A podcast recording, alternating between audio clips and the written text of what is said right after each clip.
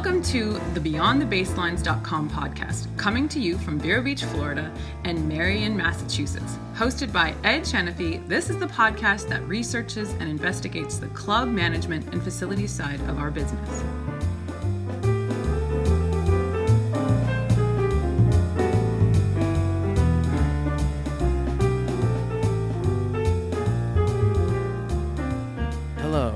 Welcome to the BeyondTheBaselines.com podcast. I'm Ed Shanaphy. I'm your host, and each week it is a pleasure to bring you the news and the views from the country club and private members clubs industries. We hope you're doing well out there, and this week I'm actually by myself. I wanted to bring you a uh, podcast titled The Five Mistakes a Search Committee Can Make. Over the past 24 months, through the pandemic, clubs have been realigning and reassigning staffing and we've actually completed several searches for directors of tennis, club managers, and directors of fitness. What we wanted to discuss today is to go back and look at where the search committees across the nation may make mistakes. Firstly, it's not that often that a board has to go and create a search committee. Normally, G- GMs or directors of golf or directors of tennis or even head pros their tenures are rather lengthy at country clubs. Maybe it's because boards don't move fast enough or clubs don't like change. Whatever the reason, search committees are not actually formed that often. And when they are, their lack of experience shows. It's not really their fault, but they just haven't been called upon that many times to create a search committee looking for a director of golf. If you think about it, the search committee is usually a subcommittee of tennis or golf committee or greens committee, or actually some board members who have been hand handpicked by the president of the club to go out and find the best candidates for that GM role, that club director of golf role, or the director of fitness or tennis role. And when was the last time members of that search committee actually did this role? They may have done it. I mean, they're all great business people, normally. They may have run their own firms, their own businesses, their own entities, or they may run a great household.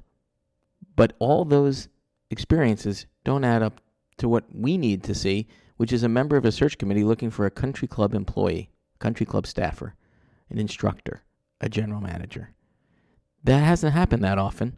And these people on these search committees, they're just not that experienced in that industry. It's not through a fault of their own. It's just that they're not that often called upon to complete this role. So the first mistake a search committee makes is really not their own fault. It's just that they lack the experience in the industry and in the retention and finding new staff within the club industry. I'd like to welcome our first sponsor here at BeyondTheBaselines.com podcast, and that's Play by Court, playbycourt.com. Choosing the right technology partner is not an easy task. However, staying with the same outdated provider can be a costly decision. And with today's fast changing environment, well, you need a partner that will help you adapt to the ever growing needs of your members. At Play by Court, well, they provide the best technology solution customized for your club. With their app, your members can easily manage their profile, they, they can book courts, programs, lessons. They can pay. I asked Andre, show me the payment solutions. It's fantastic. And your members can communicate directly with members and you, the staff. So please go have a look at playbycourt.com and see what really matters most to your members. Your club, your rules, your software. Playbycourt.com.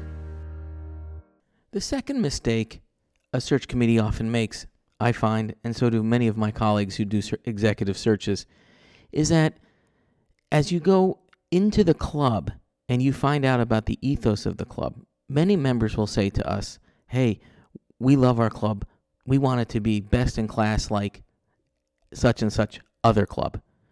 And what I find often is that search committee members, rather than looking at the resume of the candidate, they look at the past experience of that candidate, looking just at the clubs they've served at. So, for example, if you have a club that's a say it's a B plus A minus club on the say the Platinum Club of America's list and it's down at 300. If they see a club that's listed in the top 150, they're going to try to poach that candidate. Not that the candidate is that good or that the candidate has exemplified any of the requirements of the job, But the search committee members want to steal that candidate from that club. They want to poach that person. They want to bring that person over here, and hopefully that candidate will, you know, bring some of those wonderful uh, qualities that are expected of that candidate at the other club to the new club. But that's not always the case. So number two, I feel that committees often overlook the candidate themselves. They look at where that candidate is presently working or has has worked and wants the, the committee wants to steal or poach that candidate for their own club. Just to say, hey, we got so and so from such and such a club.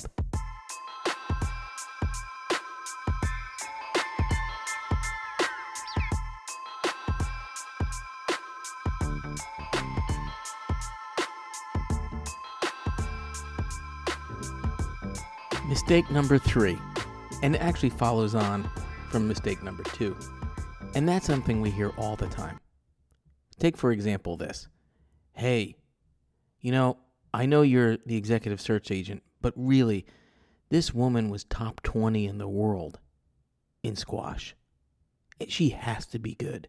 She has to be the right candidate for our club, for our three squash courts, to bring in the people, to bring in the juniors, and really make it a great program. Why? That's my answer. Why? How has that candidate shown that? Just by being number 20 in the world? Now, squash is a different kettle of fish, right?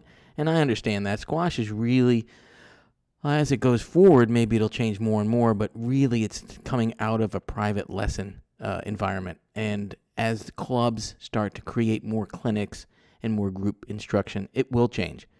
But let's take tennis, for example oh, this woman was number one in the world in doubles. Gotta be great for our club. Right? Not necessarily. Why?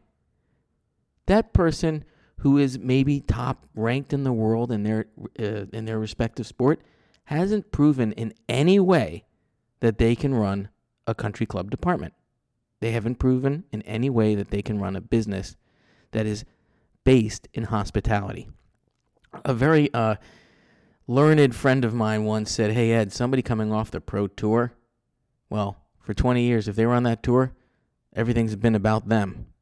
When they get to the club, it's not about them at all. It's about the members.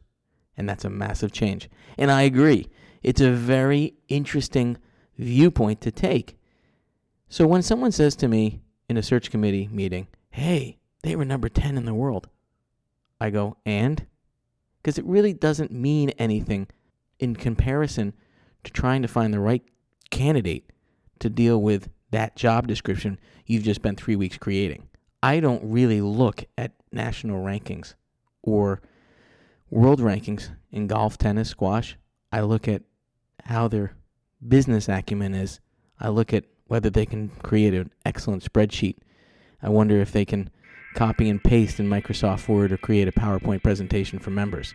The fact that they were number 10 in the world, well, that'll be a nice uh, added characteristic as long as they can service members.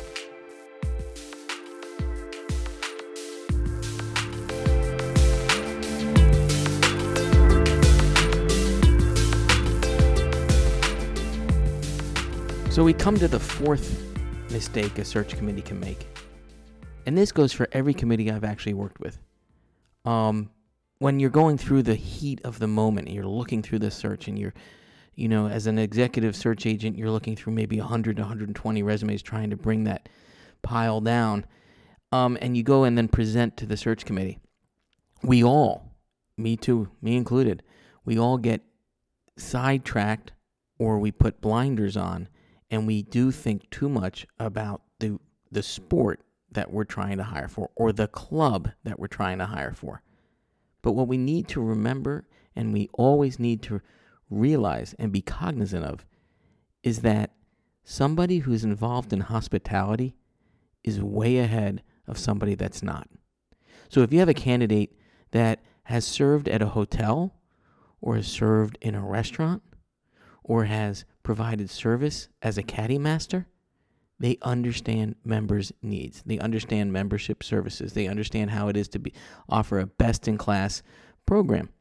And that candidate should be miles ahead of someone who hasn't demonstrated those abilities or who hasn't served in a role or has not served in a position that needs those requirements. We all forget that the country club industry, private members clubs, uh, tennis facilities, golf facilities, restaurants, we are really in the hospitality business and we forget that. In the in the depths of the search keep looking at how good is that candidate in dealing with clients. Maybe they were in financial services. How many clients did they have? How did they service them? Maybe they're trying to get over into the food and beverage business. Did they service their clients? That's the number one question we should be asking because we're all in the hospitality business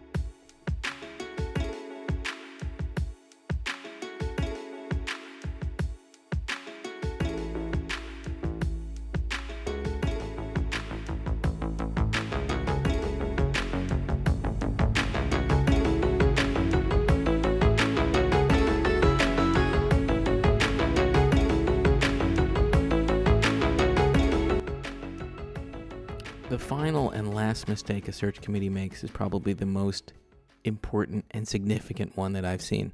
And that is is that it is a search committee, a group of individuals all looking to hire a final candidate.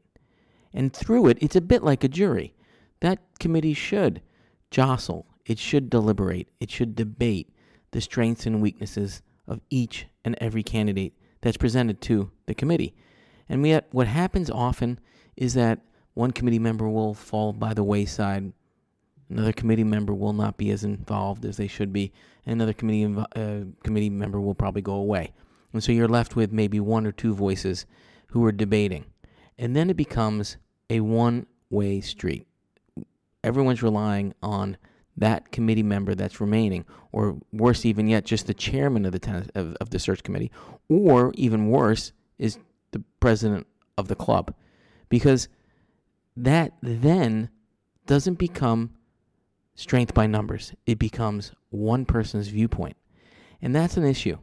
And so all the negotiations, all of the discussions should involve the entire search committee, and that falls on the lap of the search committee chair or the executive search agent who remains the top of the communication tree. But the number one biggest issue that I see with search committees is that it always falls by the wayside to one or two of those committee members. And therefore, sometimes the, the great grand views of a committee are never known, are never heard, and never voiced.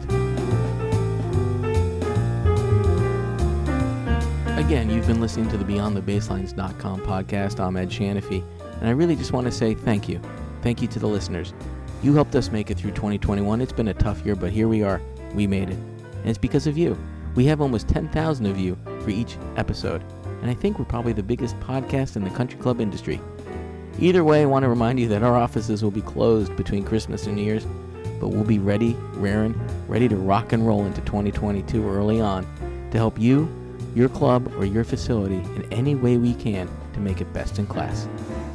Please give us a call anytime, 508 538 1288. But until then, thanks for listening. See you again soon.